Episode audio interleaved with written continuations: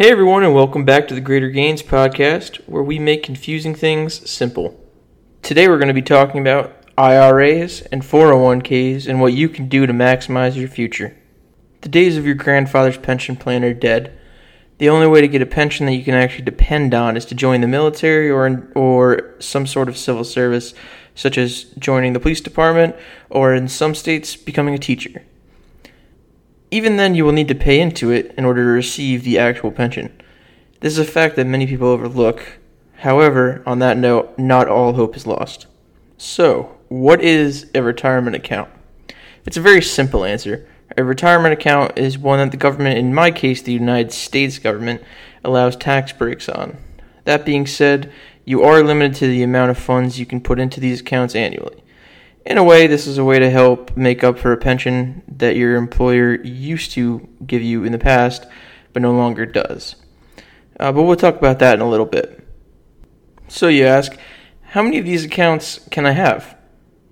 Well, you can have as many as you want, but this will not change how much money you can put into it annually. Currently, as of 2021 in the United States, if you have a 401k or the nonprofit equivalent of a 40, which is a 403b or a thrift savings plan, you can max out your account in that one account with $19,500. For your IRAs, your limit is 6,500. This means that if you have both a Roth IRA and a traditional IRA, you are still maxed out at just 6,500. That is $26,000 overall together.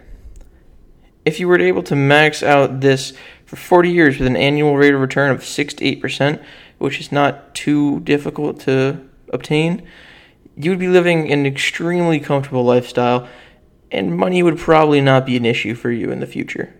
This is obviously the goal for all of us, but let's break it down to a more realistic goal for us now. Let's say the best you can do is $600 each month. That is an annual total of $7,200 a year. This is a number that most people will be, will be able to reach, even those right out of college should be able to reach this amount. Um, while this might require uh, maintaining and holding yourself accountable to a budget, in the long term, it will be very much worth your benefit to do so. So, your $7,200 a year, if you held on to it for 40 years and made an annual rate of return of 8% each year, you would have a little over $2 million when you come to retire. That is astronomical, and the power of compounding interest is so great. And Warren Buffett calls the, the seventh wonder of the world, or the eighth wonder of the world. Um, but it is so powerful, and it will make such an impact in your life that if you do not take that into account and you don't utilize it, you're leaving so much on the table, it's not even funny. On top of all of this, if you were to follow that 3% rule that we will talk about and we have talked about before in future podcasts, uh, but basically it's never exceeding 3% of your annual gain, you would never run out of funds. You would only grow your actual capital and your net amount, and your nest egg would continually grow each year. Now, would it grow astronomically each year? Most likely not, but it'd still grow and you leave behind a very, very nice nest egg and base and inheritance for your family, which is what everyone's goal is to help out their family as much as possible. So now you're thinking to yourself, great, finally the government is trying to actually help me out. Instead of taking my hard earned money, they're actually giving me an opportunity to grow my money. Well, not exactly. With these types of accounts, you can't take out these funds until the age of retirement. Currently, the IRS says that is 59 and a half.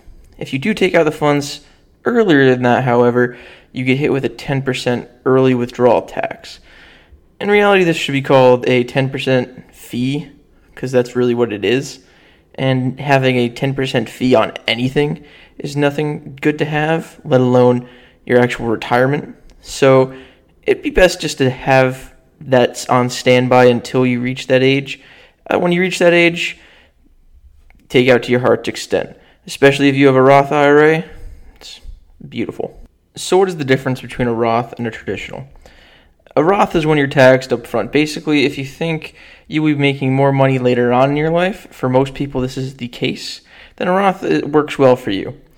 Additionally, when it comes time for required minimum distributions, or what people just short it as is called RMDs, which is when the government makes you take out money of your retirement accounts, you're already fine.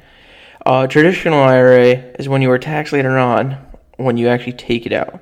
So if you think you'll be making less money in the future, this is your way to go.